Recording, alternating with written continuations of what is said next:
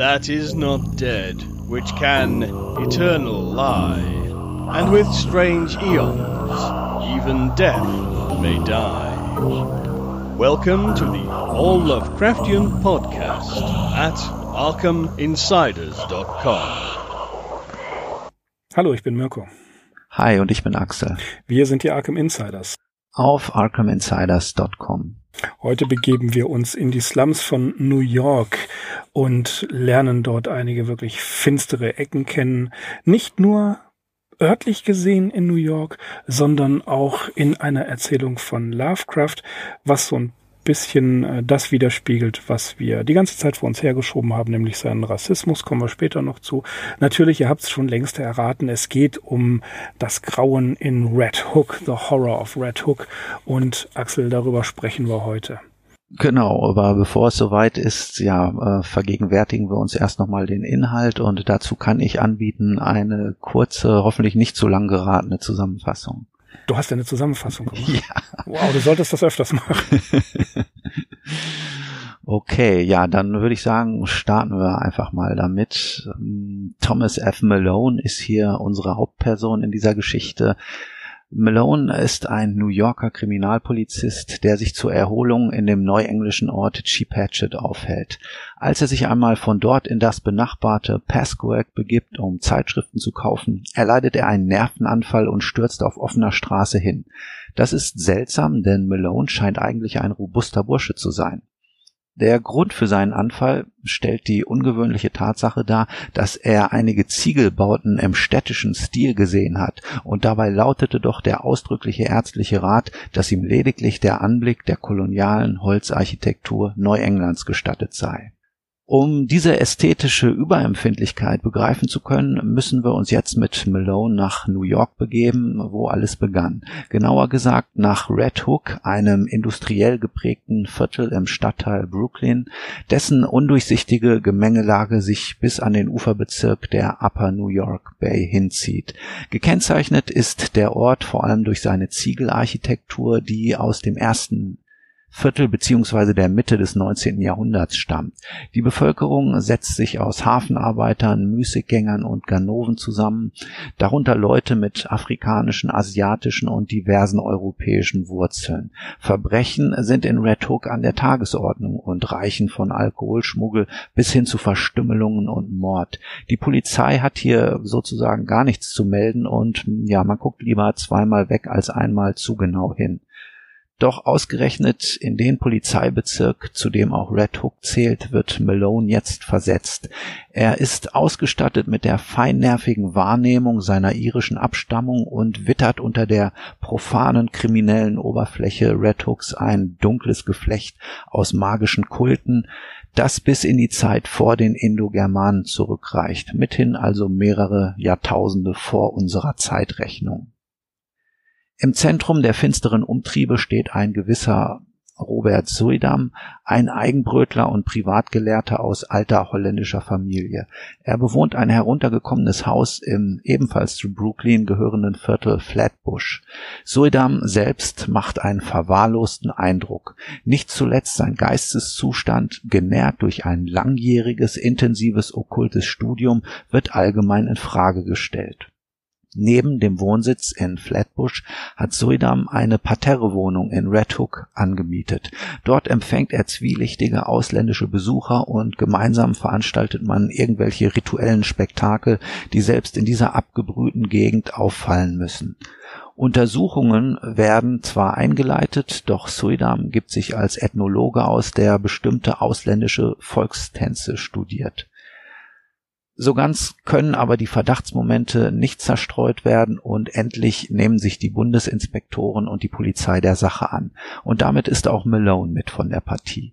Es stellt sich heraus, dass sich Suidam mit illegal eingeschleusten Asiaten umgibt, die sich jedoch des arabischen Alphabets bedienen, aber auf eine Weise, die von der syrischstämmigen Bevölkerung abgelehnt wird. Als Treffpunkt und gleichzeitig als Tanzsaal hat diese sinistre Gemeinde, die ja sich schon zu einer Art Kolonie angewachsen hat, eine alte Kirche auserkoren. Hier finden lautstarke Veranstaltungen statt, die als eine Mischung aus nestorianischem Christentum und tibetanischem Schamanismus charakterisiert werden. Es heißt, dass viele der Teilnehmer aus Kurdistan stammten und Malone erinnert sich, dass Kurdistan auch die Heimat der Jesiden ist, die hier als die letzten Überlebenden der persischen Teufelsanbeter bezeichnet werden. Malones Job ist es nun, die Ausländer auf ihre Aufenthaltsgenehmigungen, Beschäftigungen und Kontakte hin zu überprüfen und sie gegebenenfalls bei den Einwanderungsbehörden abzuliefern. Er findet heraus, dass die Kurden durch die Verheißungen irgendeiner Gottheit oder auch Priesterschaft nach den USA gelockt worden sind. Suidam hat weitere Wohnungen angemietet, um die Einwanderer unterzubringen. Der Polizist hat ihn weiterhin im Visier und das Interesse, das er den okkulten und kabbalistischen Schriften aus Suidams Bibliothek entgegenbringt, ist noch nicht einmal geheuchelt. Dann aber pausieren die Untersuchungen wegen eines Konfliktes mit den Bundesbehörden für mehrere Monate. Malone aber verfolgt die Angelegenheit äh, aus dem Augenwinkel weiter. Merkwürdig, der bis dato beleibte und ungepflegte Suidam macht eine Metamorphose durch, wirkt mit einem Mal frisch und gepflegt und vor allem auch jünger. Zeitgleich registriert man eine Zunahme von Vermisstenanzeigen und Entführungen, namentlich von Kindern. Vorläufiger Höhepunkt ist die angekündigte Heirat Suidams mit einer Miss Cornelia Gerritsen, einer jungen und wohlhabenden Dame aus einer ja eher exklusiven Gegend im Stadtteil Queens. Währenddessen wird auch die Untersuchung fortgeführt und bei einer Razzia in der alten Kirche stößt Malone auf blasphemische Heiligendarstellungen und eine unchristliche Zauberformel, die man über der Kanzel angebracht hat. Die Polizeiarbeit geht schleppend voran. In einem der von Suidam angemieteten Häuser finden die Beamten abscheuliche Malereien, ein chemisches Labor und satanische Beschwörungsformeln. Auch wird ein Goldvorrat mit seltsamen Hieroglyphen entdeckt. Da dies alles jedoch nichts Verbotenes darstellt und man vor allem keins der vermissten Kinder antrifft, kommt Suidam einmal mehr mit der lässigen Verwarnung davon, er möge sich ein bisschen besser um seine Mieter kümmern. Bei Suidams Hochzeit mit der jungen Braut herrscht großer Bahnhof an der alten holländischen Kirche in Flatbush. Anschließend geht es zum Hafen, wo schon ein Kreuzfahrtschiff bereitsteht, denn das junge Glück möchte die Flitterwochen in der alten Welt verbringen. Doch dazu kommt es nicht, denn kurz nachdem das Schiff in See gestochen ist, werden die Eheleute bestialisch ermordet in ihrer Kabine aufgefunden. Der Schiffsarzt kann die Würgemale, die sich um den Hals der Braut gelegt haben, keiner menschlichen Hand zuordnen zuordnen. Auch ist ihr Körper völlig blutleer.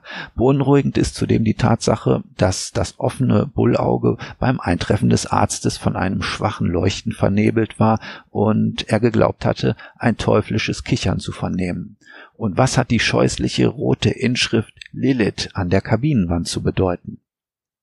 Das Rätselraten nimmt noch zu, als kurz darauf von einem Dampfer eine Horde dunkelhäutiger Schurken in Offizierskleidung an Bord kommt.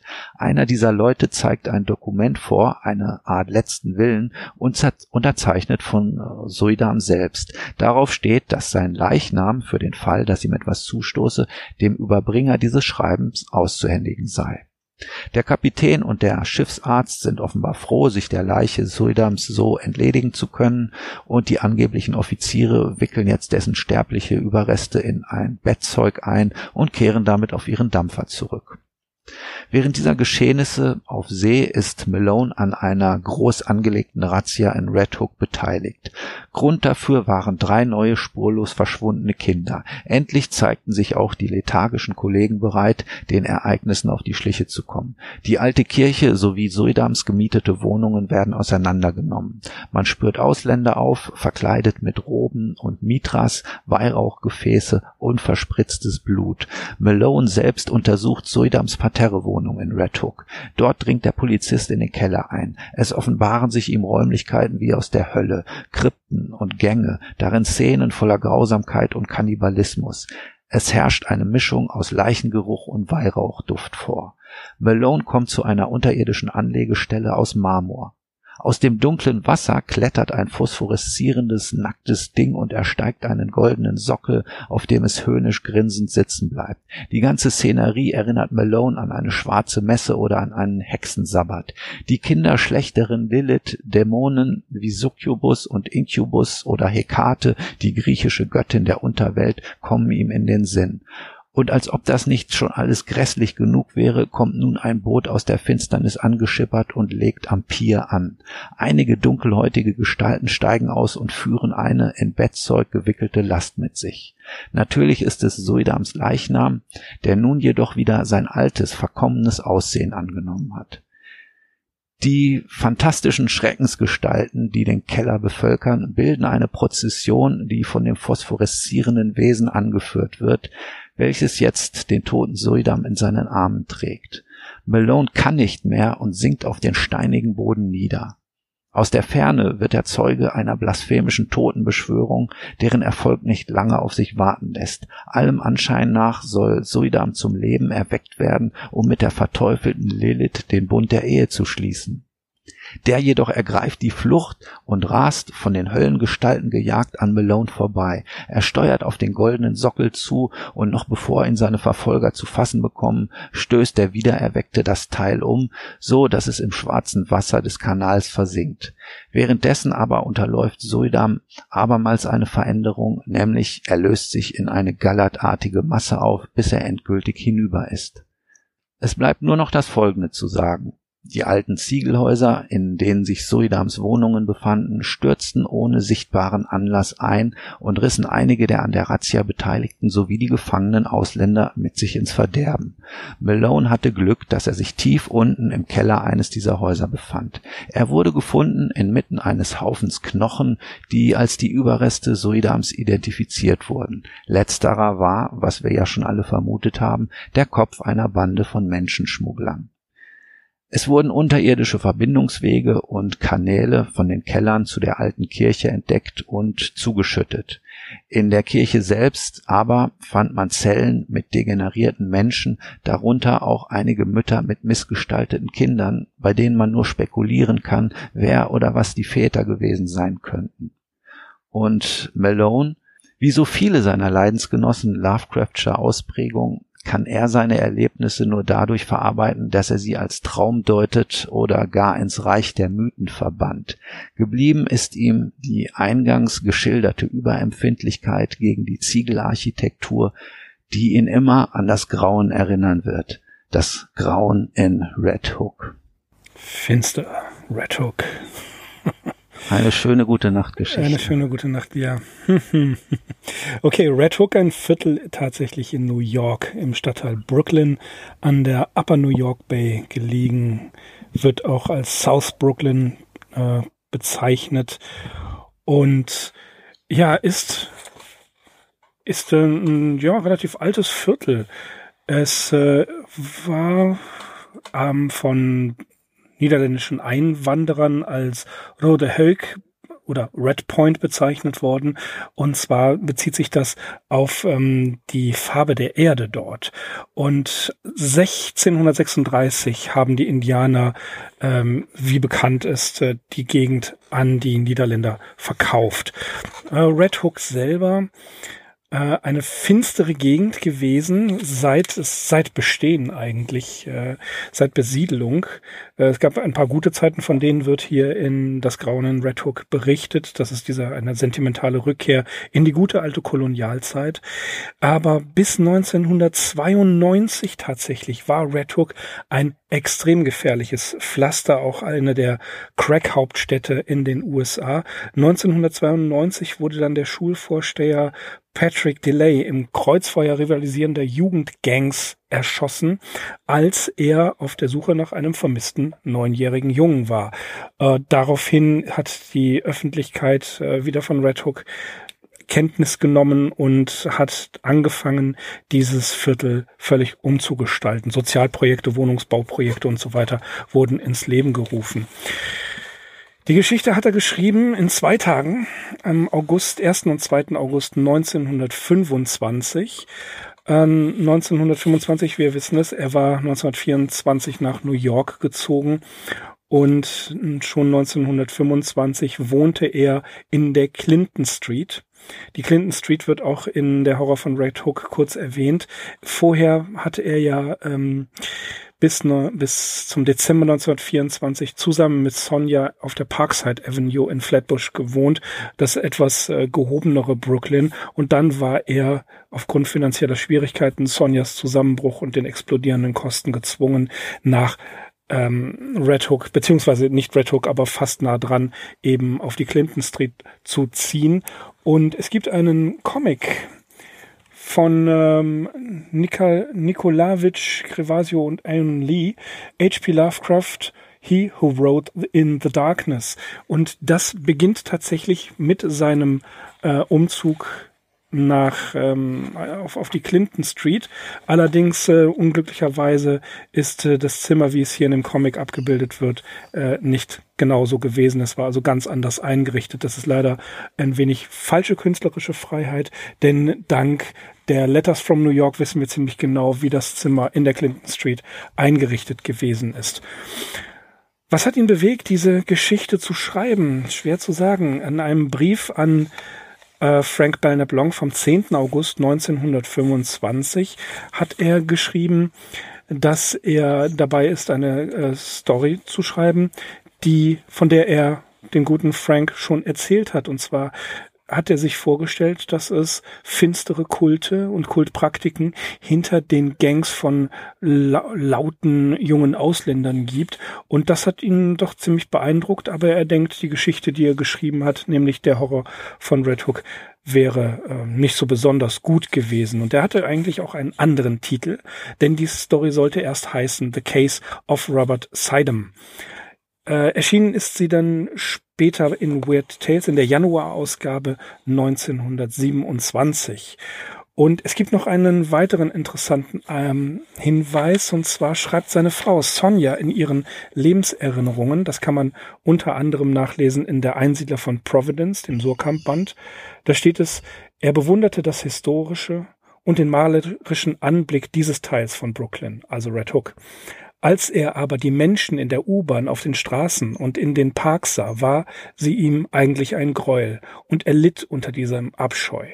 Er meinte damit hauptsächlich semitische Völker.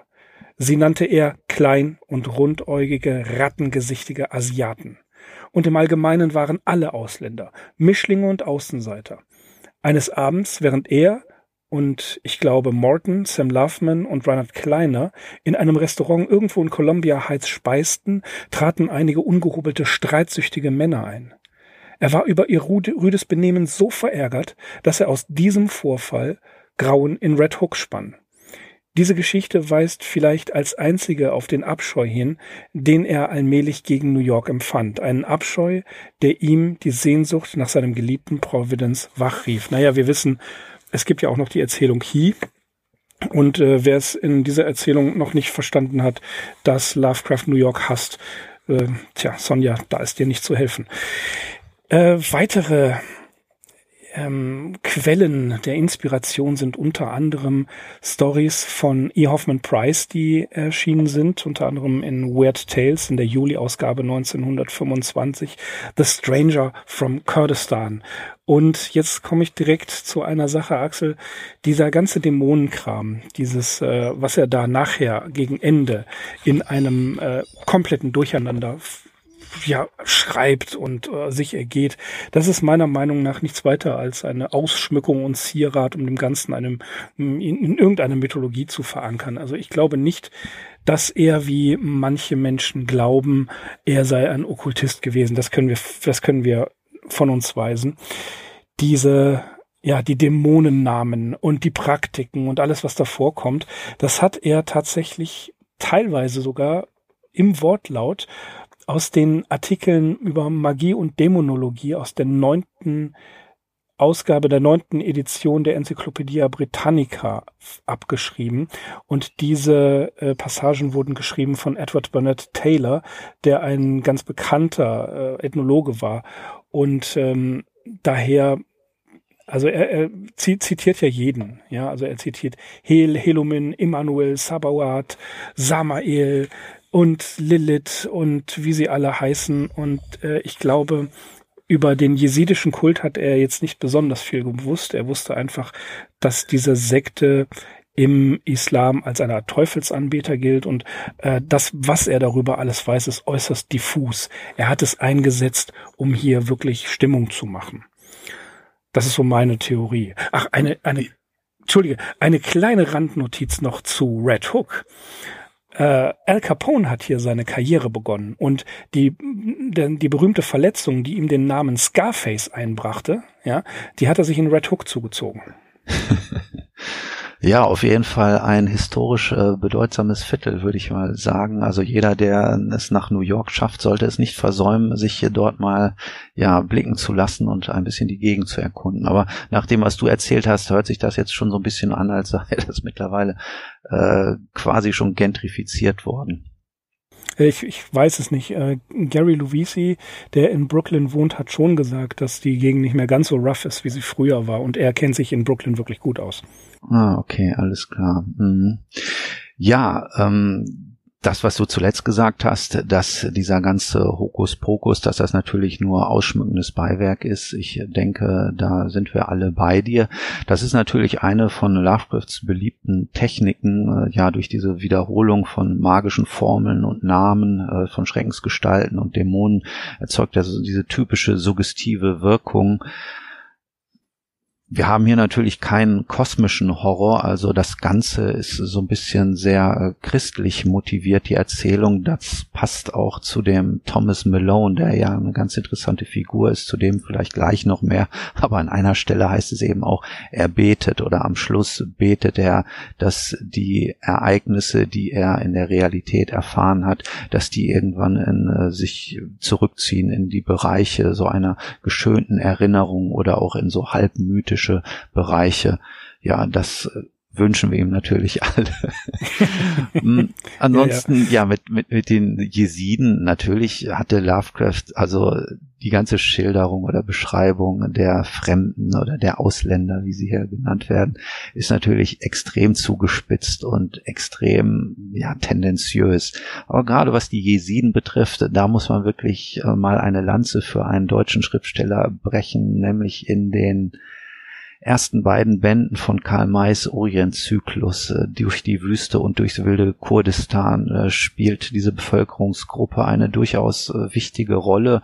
Und Kara Benemsi äh, setzt sich hier intensiv mit ihnen auseinander und er nimmt die Jesidi, wie sie hier genannt werden, auch gegen die Vorurteile seines äh, Dieners und Begleiters Hachi Halef Omar in Schutz, äh, der eben auch diesem verbreiteten Vorurteil anhängt, dass es sich hierbei um Teufelsanbeter handelte ja, also was das betrifft, äh, da dürfen wir natürlich Lovecraft hier nicht irgendwie äh, zu ernst nehmen. Sicherlich auch, was er über die Syrer schreibt, die kommen ja auch mal an einer Stelle vor. Äh, da gibt es ja auch diese verbriefte Episode. Er hat einen syrischen ähm, Mitbewohner gehabt, wenn ich mich richtig erinnere. Ja, das ist in, in der Clinton Street gewesen. In der Clinton Street, mhm. genau. Und mhm. der hat ein Musikinstrument gespielt, ne?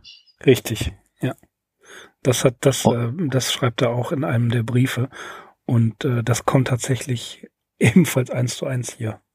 Ja, ja. Mhm.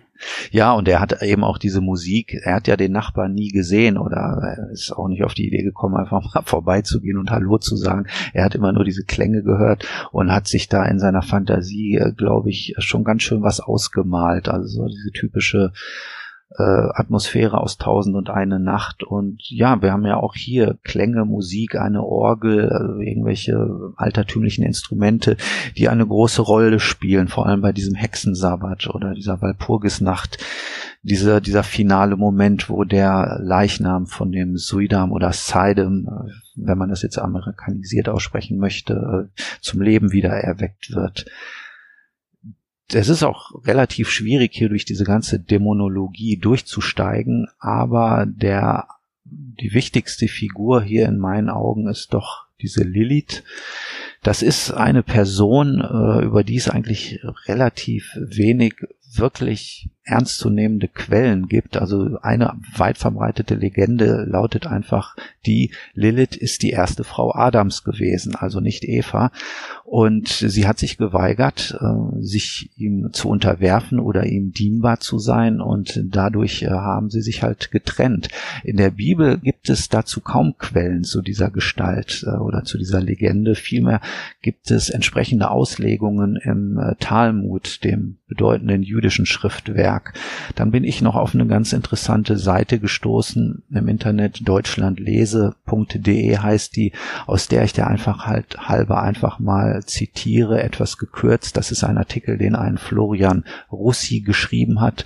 Und da heißt es zu Lilith, in Erzählungen, künstlerischen Darstellungen und Projektionen wurde sie außer zur Frau Adams auch zum verstoßenen Engel, zur Hexe und Massenmörderin sowie zu Königin von Dämonen und Vampiren. Vor allem Feministinnen haben sich ihrer Figur bemächtigt und sie zur Heldin stilisiert. Gestützt wird die Lilith-Vorstellung auch dadurch, dass es eine von den Sumerern verehrte Wind- bzw. Lichtgöttin mit dem Namen Lilu gab, auf den sich auch Lilith beziehen könnte. Da also Lilith einen mythischen Ursprung hat, lässt sie sich durchaus legitim als Symbol und Wunschfigur für viele Anlegen und Vorstellungen einsetzen. Und das ist ja genau das, was Lovecraft hier gemacht hat. Bei ihm tritt sie ja als Rächerin auf und ich muss ehrlich gestehen, das war so ein Punkt, der mir erst heute Nachmittag aufgegangen ist, äh, bevor wir diese Aufnahme hier gestartet haben, äh, was wirklich hier erzählt wird. Und Mirko, du kannst mich gerne korrigieren, wenn ich das falsch wiedergebe, aber meiner Meinung nach ist der Deal so, dass äh, Seidem Jugend und Ansehen wiedererlangt, äh, indem er sich eben diesen okkultistischen Studien hingibt. Ähm, und dafür soll er sich aber, glaube ich, mit Lilith vermählen. Er aber wählt die junge Miss Gerritsen und versucht quasi sich aus dem Staub zu machen, wird aber von diesem phosphoreszierenden Wesen der vielleicht ein Bote von Lilith ist oder von Lilith selbst, äh, werden die beiden auf dem Schiff aufgesucht und äh, ja, die Lilith oder dieses Wesen steigen durch das Bullauge ein das Ehepaar wird ermordet und Lilith hinterlässt ihre Signatur in blutig roter Schrift und nachher wird ja Seidem nur deshalb zum Leben wieder erweckt, um mit ihr vermählt zu werden. Und dann äh, wird das ja absurd. Also dann rennt der wiedererweckte Leichnam den Teufeln und Dämonen davon, rennt zu diesem goldenen Piedestal, Piedestal, zu diesem Sockel, der ja irgendwie eine nekromantische Funktion hat und schmeißt das Teil ins Wasser, um sich dann in so eine gallertartige Masse zu verwandeln und ja, von dem nur noch ein Haufen Knochen übrig bleibt. Das ist doch eine verrückte Geschichte, das oder ist nicht? Absolut verrückt, ja. Das ist absolut verrückt. Also er ähm, schart ja diese, äh, ähm, es heißt hier Ausländer, um sich, er mietet extra äh, drei Häuser an, um diese ganzen äh, Kultisten, und man muss es halt, muss sie als Kultisten bezeichnen, dort unterzubringen. Ne? Er schart ja diese, äh, er macht, er, er macht Geschäfte mit Verbrechern. Ja, also er nutzt äh, Red Hook als Hotspot der Unterwelt New Yorks tatsächlich aus ähm, illegal Eingewanderte schart er um sich und sie ähm, entführen Kinder, das ist ja ganz offensichtlich, um sie der, dem Dämon zu opfern. Ja. Und das ist ein klassischer Teufelspakt, würde ich sagen. Mhm. Ja, also ein mhm. Pakt mit Lilith, halt nicht mit Satan, sondern mit Lilith. Und so wie du das sagst, äh, sehe ich das auch. Äh, das ist auch eine Lesart. Sie, ähm, er, betrügt, er, er betrügt den Handel und das geht ja nie gut aus. Ne? Daraufhin werden sie ermordet. Er wird nach unten in diese Katakomben gebracht, wird wieder erweckt, schafft es aber noch, sich zu wehren und das äh, ja dort alles zu zerstören, diese Zerstörung einzuleiten. So sehe ich das auch. Hm? Total crazy. V völlig, völlig verrückt. Und das, das, das beim ersten Lesen kriegt man das auch so gar nicht mit. Nee. Dann, mhm. also das ist wirklich, dass ich beim äh, Lesen immer wieder zurückgehen musste, um zu über, um zu gucken, okay, was, was, von wem redet der denn der jetzt eigentlich? Und dann die am Ende, wo sie äh, den Leichnam nach unten in diese Höllenkatakomben bringen, ähm, was dann da passiert, dieses, ja, ich, ich weiß gar nicht, was, was man da, ein Kaleidoskop von irgendwelchen Schrecken und Dämonen und, und hier noch da und noch was und Leichen fressen und was weiß ich nicht alles, was da alles zusammengeschmissen wird. Ähm, das, das macht die Geschichte richtig schlecht. Also dieser Teil macht die Geschichte wirklich schlecht. Und diese ganzen Spitzen, diese rassistischen Spitzen, die hier noch gar nicht so schlimm sind. Die, der kann noch mehr. Also in He wird es noch schlimmer. Die Geschichte ist dreimal kürzer, aber noch, äh, was das angeht, viel schlimmer. Red Hook wurde ja immer als ein Paradebeispiel für seinen Rassismus angeführt. So, ähm, mal klar gesagt. Ja, da stecken abfällige, gemeine und diskriminierende Bemerkungen drin, aber da gibt es Autoren, die noch viel härter draufhauen. Und das, ich will das nicht verharmlosen, bitte nicht mich missverstehen. Man neigt ja sehr schnell dazu, irgendwas zu überhören und misszuverstehen und die Zwischentöne nicht mitzukriegen. Aber das hier als Paradebeispiel für seinen Rassismus anzuführen, halte ich doch für ein bisschen zu viel des Guten. Da gibt's schlimmere Sachen von ihm.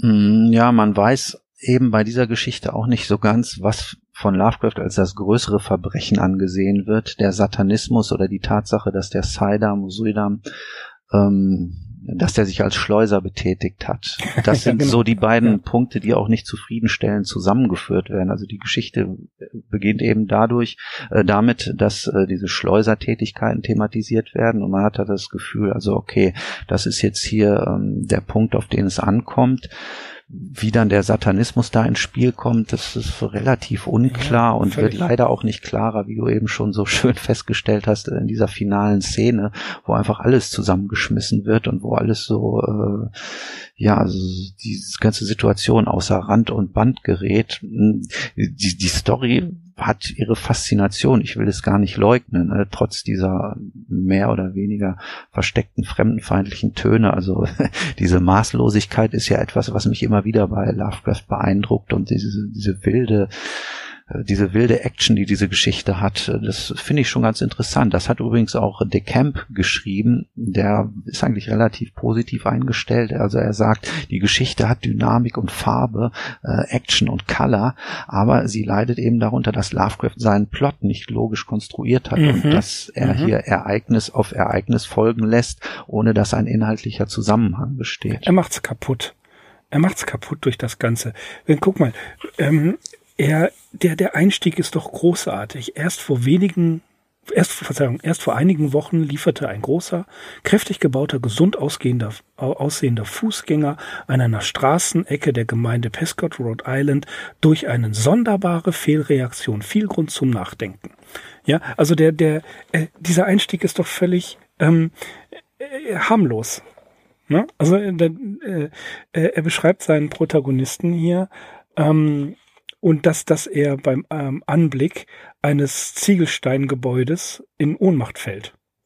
Ne? Mhm. Und dann, dann kommt er so, das finde ich so faszinierend, er kommt so stückweise mit den, mit den Einzelheiten raus. Also es ist jemand in Ohnmacht gefallen. Und zwar ähm, hat er einen plötzlichen Nervenanfall und dann wird nochmal die Chipatchet Street hinauf und dann war er da und hier und es handelt sich um äh, Thomas F. Malone. Und dann wird erstmal so stückweise ausgewickelt, was eigentlich passiert ist. Ne? Und dass er ein, ein Ire ist, das, das auch noch. Wie wir wissen, mochte Lovecraft zu seiner Amateurjournalismuszeit die Iren nicht so besonders. Ne? Die, die, die konnte der auch nicht leiden. Und äh, ja, aber der Einstieg, der ist doch richtig gut. Man fragt sich schon, was zum Teufel ist eigentlich passiert? Wieso flippt der ähm, aus, wenn er ein, ein Ziegelsteingebäude sieht, der weil ein Lovecraft-Protagonist ist, die flippen immer aus.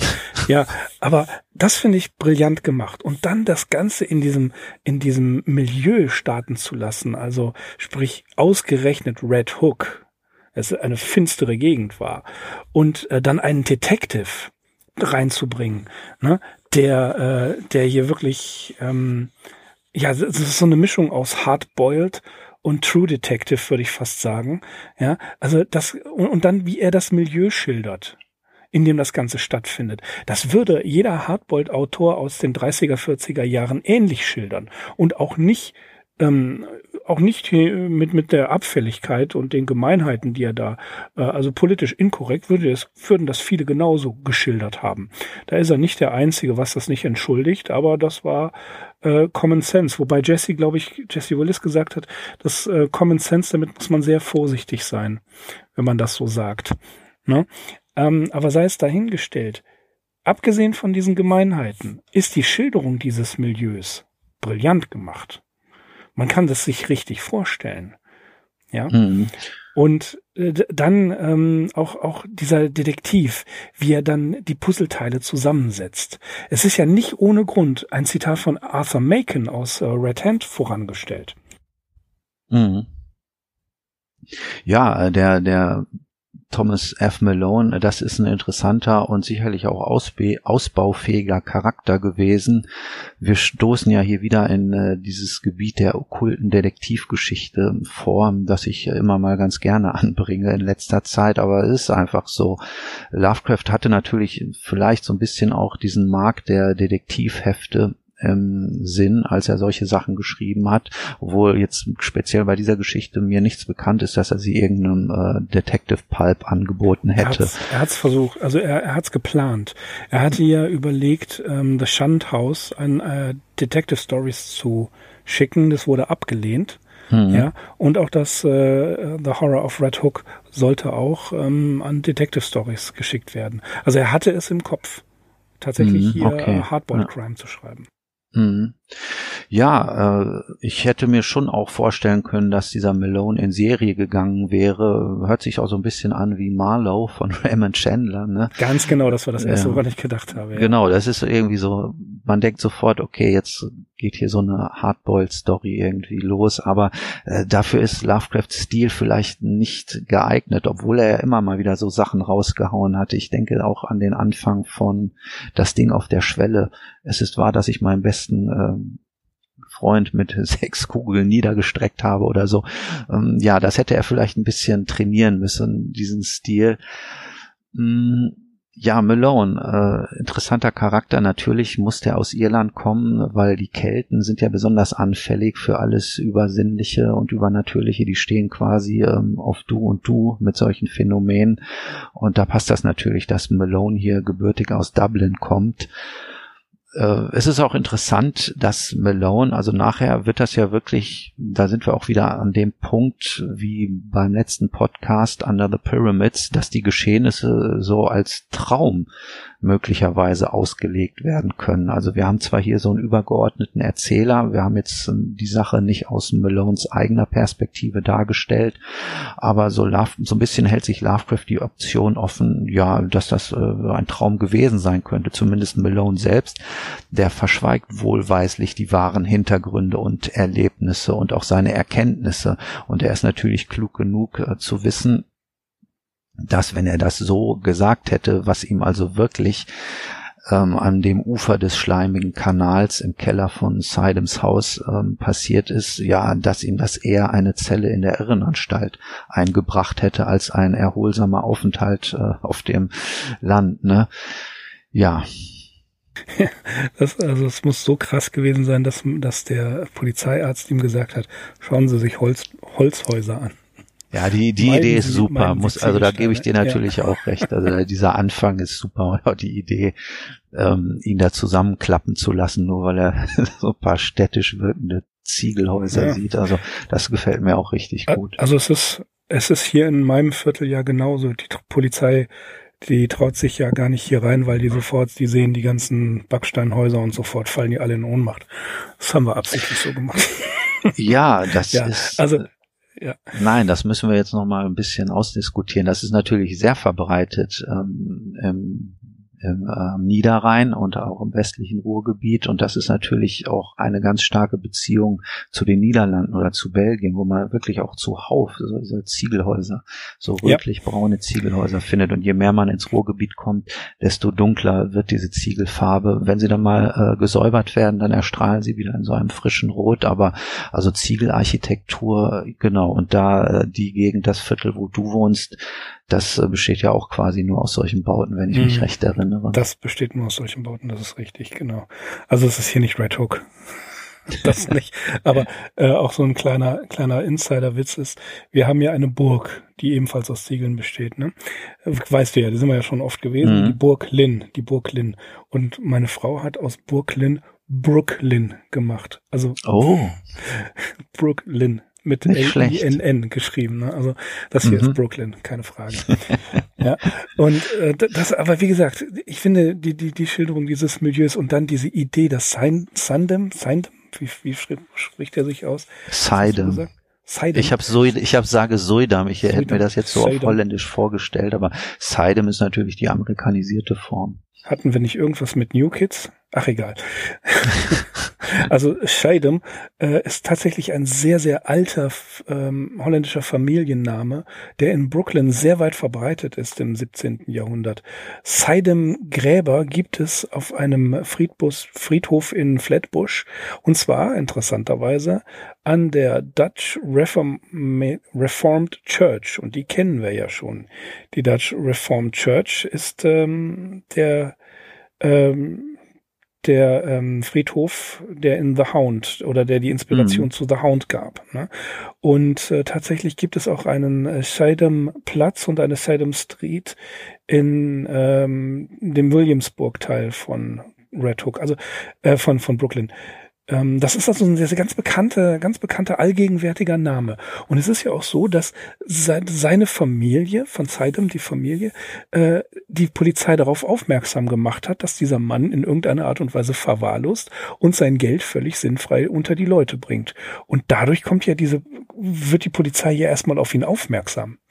Ja. Und das finde ich auch so großartig gemacht. Ähm, Malone wird darauf angesetzt, es werden äh, Hausdurchsuchungen und Razzien, aber sie finden nichts, sie äh, können nichts ausrichten und müssen wieder abziehen. Und dann ähm, kommen halt andere Dinge, äh, passieren dazwischen und äh, Malone verfolgt das Ganze zwar immer noch so ein bisschen, aber er muss anderes äh, erledigen.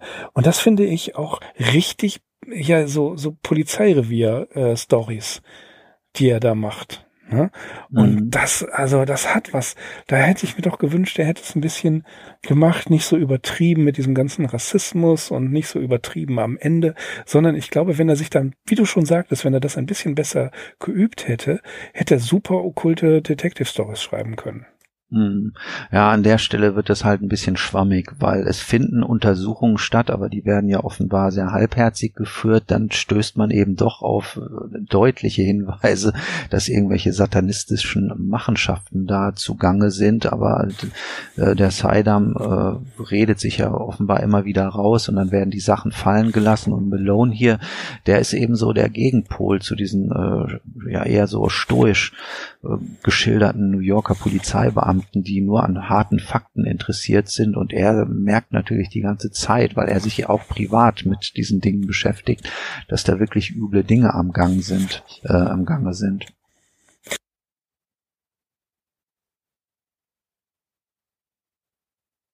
Es, es heißt irgendwo Verzeihung.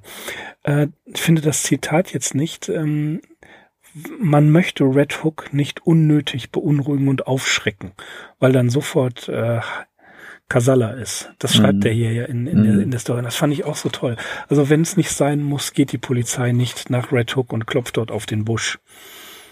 Sowas ja. soll vorkommen. Ja, ja, genau. Also das, das ist so eine No-Go-Area. Mm, genau. Ja. Und äh, das, das schreibt er auch tatsächlich. Und das finde ich auch, das hat wirklich sowas äh, ähm, von von äh, Hardboiled-Krimi. Und wie gesagt, das hätte mir alles ein bisschen besser gefallen, auch gerne mit okkultem Hintergrund. Aber wie du schon gesagt hast, Plot ausgearbeitet jetzt nicht wirklich. Das kann man, das kann man wirklich nicht sagen, was ich schade finde. Mhm. Ja. Und dann auch ähm. diese, diese Idee, ähm, dass es plötzlich dann doch ein Fall wird. Er, er taucht dann wohlhabend und gut frisiert und gut gekleidet wieder auf ja, und ähm, hat diese, diese, diese ganzen Gangster versammelt, hat also quasi jeden Kriminellen, äh, dessen er habhaft werden konnte, in, mit, mit in seine Machtschaften einbezogen. Ja? Warum und, äh, eigentlich? Äh, Warum braucht er die? Warum kann er das Ding nicht einfach selber über die Bühne bringen? Du, ich glaube, das ist einfach nur Schutz. Also wenn du da äh, in, in Red Hook Entführungen machst und lauter Schleuser äh, oder als dich als Schleuser betätigst und lauter Ausländer reinlässt, die da sowieso nicht gern gesehen bist, dann musst du irgendjemanden haben, der ein paar Bullen besticht, der irgendwas beschafft, Papiere beschafft. Verstehst du? Also du hast immer ein kriminelles Netzwerk da nötig. Mhm. Eine kriminelle Infrastruktur und die ist in Red Hook halt gegeben. Und Äh, Salem war ja auch wohlhabend genug und äh, war ja schon bekannt in Red Hook, so dass er diese ganzen Kriminellen für sich hat arbeiten lassen können. Die dann dafür sorgen, die Leute werden reingeschleust, die müssen ja irgendwie reinkommen, die müssen vielleicht auch als Dockarbeiter irgendwie ein bisschen Auskommen haben und ähm, die sorgen natürlich auch dafür, dass keine überflüssigen Fragen gestellt werden. Ja, wir könnten aber jetzt schon dazu übergehen, so einen alternativen Plot zu entwickeln, weil dann ist nämlich der Punkt, und das ist wirklich so ein bisschen die Unlogik der Geschichte, dass die sich halt viel zu auffällig benehmen, so, ne? Also, wenn diese Machenschaften, die ja wirklich im Verborgenen bleiben sollten, äh, die sind ja so total auffällig in dem ganzen Viertel. Die rufen ja dann auch schon bald die Polizei auf den Plan. Also, dann feiert man doch nicht irgendwelche äh, Satansmessen in einer alten Kirche und benimmt sich so auffällig. Es sei denn, man ist sich ähm, seiner Sache absolut sicher. Ja. Mutmaßen wir mal, dass er mit wirklich hohen Dämonen, denn Lilith ist ja kein kleiner Dämon, wenn er mit der in Verbindung stand und einen Pakt geschlossen hat, ja, also mit wirklich höherer Dämonenmacht, dann achtest du doch da nicht mehr drauf. Dann ist dir das doch auch alles egal. Ja, ja, aber das ist eben die Krux an der Geschichte, dass wir hier so zwischen allen Stühlen sitzen. Es ist eben keine richtige Detektivgeschichte und es ist eben auch keine überzeugende fantastische Geschichte. Er konnte sich wohl nicht entscheiden. Ja, das, wollte, das Gefühl habe ich. Ja, also beide Genres vermischen, um ja, weil so Leute, die mit die, die auch die mit so ja, weil so Leute, die wirklich mit so Hardboiled äh, Sachen vertraut sind, ich meine äh, Chandler und vor allem auch der Dashiell Hammett, äh, das waren exzellente Plotschreiber. Also die haben wirklich sehr viel Zeit und viel Wert auch auf ihren Plot gelegt. Konnten sie auch machen, weil die Sprache relativ einfach war. Ne? Aber die, diese Romane, die die geschrieben haben, die sind ja komplett so durchgedacht und dann löst sich irgendwie am Ende alles auf und ja, ja, wie gesagt, hier haben wir eben eine Menge Ungereimtheiten, die beim Leser nachher ja also für Staunen und offene Münder sorgen. Auch die fantastische, mm, der fantastische Aspekt, das haben wir jetzt mehrfach gesagt, glaube ich, überzeugt uns beide nicht, weil der dann so reingezimmert irgendwie und sehr bemüht äh, hineingebracht wirkt, vor allem am Schluss. Also da versucht er nochmal so einen großen Paukenschlag, aber äh, es ist die Frage, ob ihm der Effekt so gut gelingt. Wie gesagt, das ja. Grelle, das Überzogene, das macht es eben dann doch auch wieder so sympathisch, dass Lovecraft eben einfach so maßlos auch ist und hätte ihm, hätte er diese Geschichte an so ein professionelles Lektorat gegeben und es ist auch eigentlich erstaunlich, dass Weird Tales sich auf sowas eingelassen hat, aber zu dem Zeitpunkt war Lovecraft eben auch schon ein bekannter Name dieses Magazins und er wurde, wurde gern gelesen, aber ich glaube so heutzutage oder so wie wir das jetzt schon machen hier auf so eine amateurhafte Art und Weise, die würden diese Geschichte in der Luft zerpflücken und da ganz viel umstellen und äh, die Figuren überarbeiten und auf jeden Fall natürlich auch Dialoge reinbringen. Die fehlen ja hier eigentlich völlig. Auch deswegen kann es natürlich gar keine Hardboiled-Geschichte sein. Aber gut, also er hätte üben, er hätte üben können. Hätte üben ja. Können. Und zwar ähm, Black Mask beispielsweise. Ja, das ähm, also das Magazin für eben solche solche Krimi, Krimi-Geschichten die ähm, der der Malteser Falke von mhm. Dashiell Hammett mit Sam Spade, der wurde ja darin veröffentlicht. Das Magazin gab es seit 1920 und das war enorm erfolgreich. Mhm. Also da waren ja schon einige, äh, selbst Vincent Starrett hat ja da geschrieben für. Ne? Mhm. Und das ist ja unbekannt, also den, das ist, der ist ja im Lovecraft ähm, Kreis auch sehr bekannt. Raymond Chandler sagtest du ja schon und natürlich äh, Dashiell Hammett. Da waren also schon einige ähm, Autoren, eine ganze Menge. Und er hätte sich einfach so in diesen Stil hineinarbeiten können, so wie das Stephen King sagt. Also wenn du eine, eine Kurzgeschichte schreibst, eine Science-Fiction-Geschichte, dann musst du im Hintergrund viele Science-Fiction-Geschichten lesen, um einfach zu wissen, wie ist, ähm, ja, äh, wie, wie baut man den Plot auf oder wie ist das, wie ist das ganze Genre überhaupt aufgebaut. Und das hätte er machen können wenn er ja, das ernsthaft verfolgt hätte. Genau, wenn er es ernsthaft verfolgt hätte. Im Endeffekt wollte er es nicht, weil es auch einfach nicht seine Art war. Und wenn wir hier so gewisse Dinge einfach mal subtrahieren aus der Geschichte, dann bleibt eben doch eine typische Lovecraft-Story übrig, nämlich die Erkenntnis, dass halt irgendwelche uralten Kulte aus der Anfangszeit der Menschheit oder sogar noch aus, äh, aus der Urzeit überlebt haben, die halt heute gepflegt werden in einer neumodischen Umgebung. Wir haben hier zwar kein Necronomicon, aber wir haben eben Beschwörungsformeln, irgendwelche rituellen Überlieferungen, die hier zum Tragen kommen, die hier eingesetzt werden. Und das ist natürlich alles ganz klar Lovecraft. Und wir haben hier schon so auch eine sehr atmosphärische Beschreibung der örtlichen Gegebenheiten. Also das äh, ist ihm auf jeden Fall gelungen und das kannte er auch aus eigener Anschauung, weil er ist natürlich mhm. in Red Hook gewesen. Ja, er hat die Atmosphäre tatsächlich mitgekriegt und äh, das, was du gerade gesagt hast, dieser, diese Kulte im Hintergrund, das ist ja auch das, was für diese Erzählung enorm wichtig ist und was ja auch ein bekanntes Muster, ein Schema bei Lovecraft ist. Und jetzt kommt das, wir müssen auf das Anfangszitat von Arthur Macon aus äh, der Erzählung The Red Hand einfach äh, nochmal eingehen. Da, da heißt es, es gibt um uns Mysterien des Guten wie des Bösen. Und wir leben und bewegen uns nach meiner Ansicht in einer unbekannten Welt, einem Ort, wo es Höhlen und Schatten und Bewohner im Zwielicht gibt. Es ist möglich, dass der Mensch manchmal den Weg der Entwicklung zurückgeht. Und es ist meine Meinung, dass es ein schreckliches, überliefertes Wissen gibt, das noch nicht tot ist. Das ist genau der gleiche Einstieg, den wir schon mal hatten. Das ist der Einstieg, der später bei äh, The Call of Cthulhu kommt.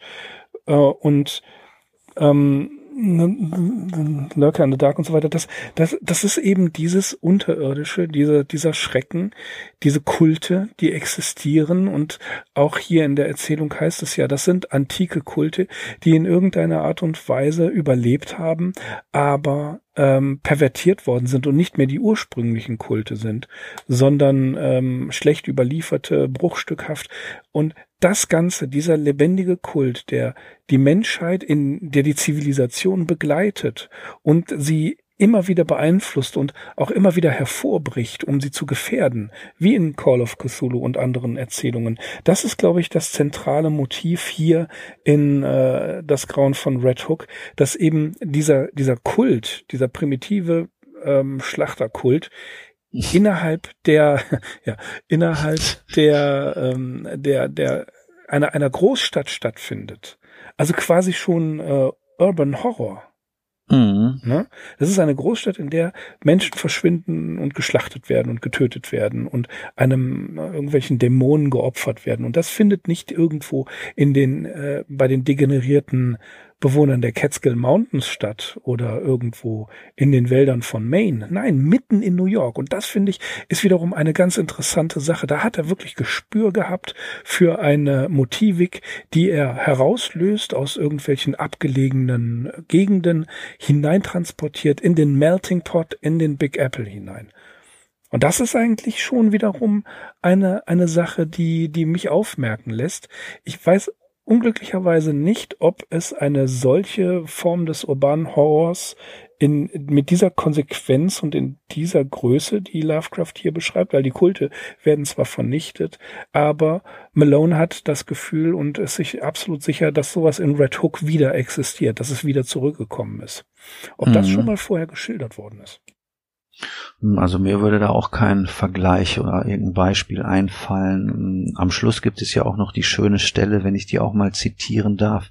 Wer sind wir, Gifte bekämpfen zu wollen, die älter sind als Geschichte und Menschheit?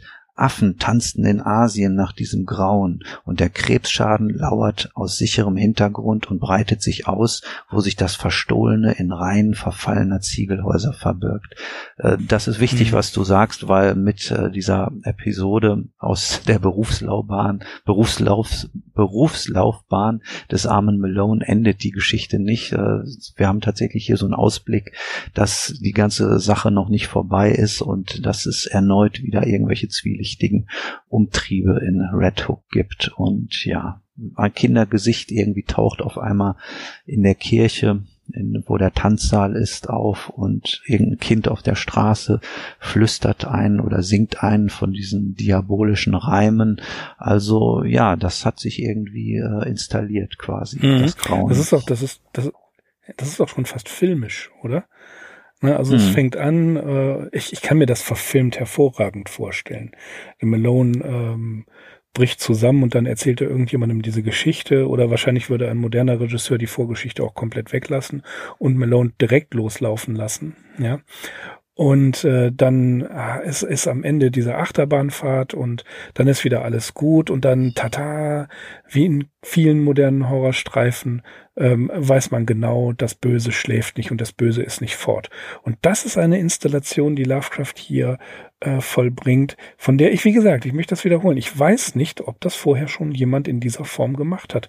Wenn nicht, war es mal wieder genial von Lovecraft. Äh, trotz aller großen Schwächen dieser Erzählung. ja, äh, wo ist sie im Lovecraft-Kanon einzuordnen?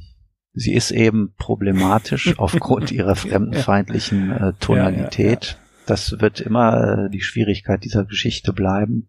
Sie hat natürlich ihre Schwächen. Auf der anderen Seite, wie so viele Geschichten von Lovecraft, die wir meinetwegen wirklich auch kritisieren und so ein bisschen auf den Kopf stellen und wo wir uns äh, ja teilweise sehr kritisch äußern, ist sie eben auch wieder sowas Alleinstehendes, weil sie hat eben Dinge, die andere Geschichten nicht haben und gerade dieser Schauplatz hier, dieses Red Hook, und ähm, ja, was unterdessen unter äh, Oberfläche brodelt, das ist natürlich hochinteressant.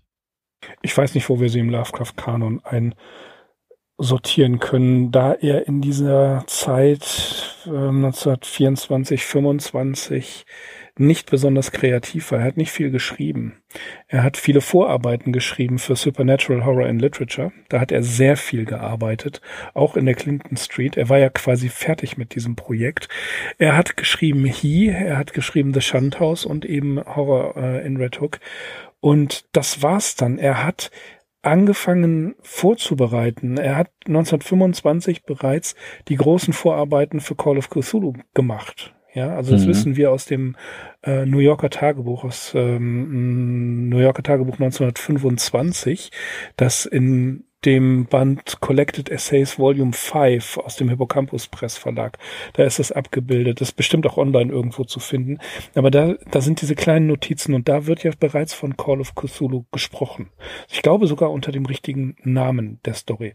Also er hat nicht viel gemacht. Ich würde sie tatsächlich als die New Yorker Fehltritte äh, bezeichnen. Gerade diese drei Geschichten.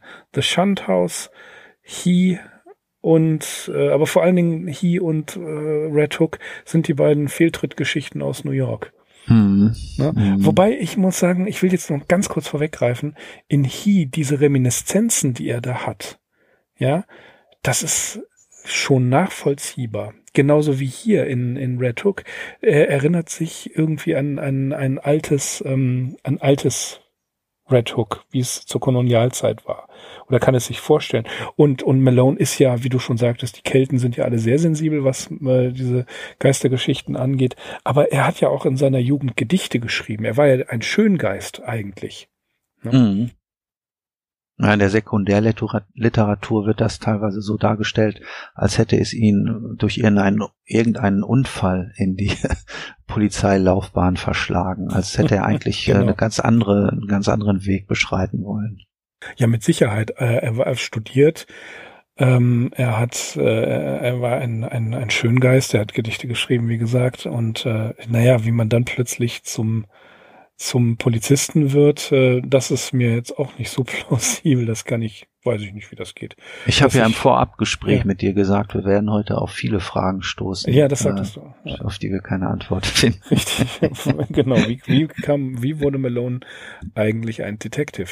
Also wir, wir wissen auf jeden Fall, dass er besessen war, dass er ein gewisses, das finde ich auch interessant, ein gewisses Gespür für diese unterirdischen, diese unterschwelligen Verbindungen und Kulte und, und Merkwürdigkeiten hat. Er ist ja auch der, der bei dem, bei der Großrazzia in, in Red Hook, geht er ja in den Keller. Er ist der Einzige, der in den Keller geht. Also er nimmt nicht irgendeinen Buddy mit, sondern er geht alleine runter. Ne? Und deswegen kann man ja auch nicht, kann er nicht nachweisen, ob das, was er gesehen hat, wirklich ähm, passiert ist, denn, oh Wunder, es gibt keine Spuren. Natürlich nicht. Hm. Und das ist unausgegoren, leider. Ich finde es schade. Ja, das wäre glaubwürdiger gewesen, wenn er eben so ein Bursche vom Charakter eines Sam Spade oder äh, ähnlichem gewesen wäre. Dann hätte man das glauben können, okay, der geht einfach ja. allein darunter. So, ne? Aber ja, so genau. ist natürlich, es ist eine von den vielen Fragen, die so ein bisschen unbe unbeantwortet bleiben müssen. Ähm, du hast vorhin schon Supernatural Horror in the Literature erwähnt, ähm, die, diese groß angelegte Studie von Lovecraft. Da gibt es auch noch einen Eintrag, der uns hier zu Pass kommt, nämlich ähm, zu einem englischen Schriftsteller namens George MacDonald und äh, der hat einen Roman verfasst, der schlicht und einfach Lilith heißt. Äh, ja, und der ist ähm, erstmals erschienen 1895. Lovecraft kannte dieses Buch auch und er schreibt dann eben später in Supernatural Horror and Literature, es sei von einer ganz eigenen, unwiderstehlichen Bizarrerie und dieses Lilith, also ich habe jetzt versucht, noch in der Vorbereitung zu dem Podcast es zu lesen. Ich habe es allerdings nur zu zwei Dritteln äh, geschafft. Das ist quasi so ein äh, viktorianischer Nährboden äh, der aufkeimenden Fantasy-Literatur. Passend dazu ist es auch in einer deutschen Übersetzung in der Hobbit-Presse bei äh, Klett Cotta erschienen. Und hier wird eben Lilith, also Bezug nehmend auch auf die alte Legende, die wird hier als eine blutsaugende Prinzessin beschrieben, die in Gestalt einer Leoparde Freundin alle Kinder tötet und ihr Ex-Mann, also Adam, der tritt hier auch auf in dem Buch und zwar wahlweise als Bibliothekar, Totengräber oder Rabe und bei der Personalunion Bibliothekar und Totengräber musste ich natürlich an dich denken, Mirko. Herzlichen Dank. Äh, aber jetzt, wo du es gerade gesagt hast, er tritt als Bibliothekar, Totengräber und Rabe auf äh, und ich beschwere mich, dass das Ende von Red Hook so verworren ist.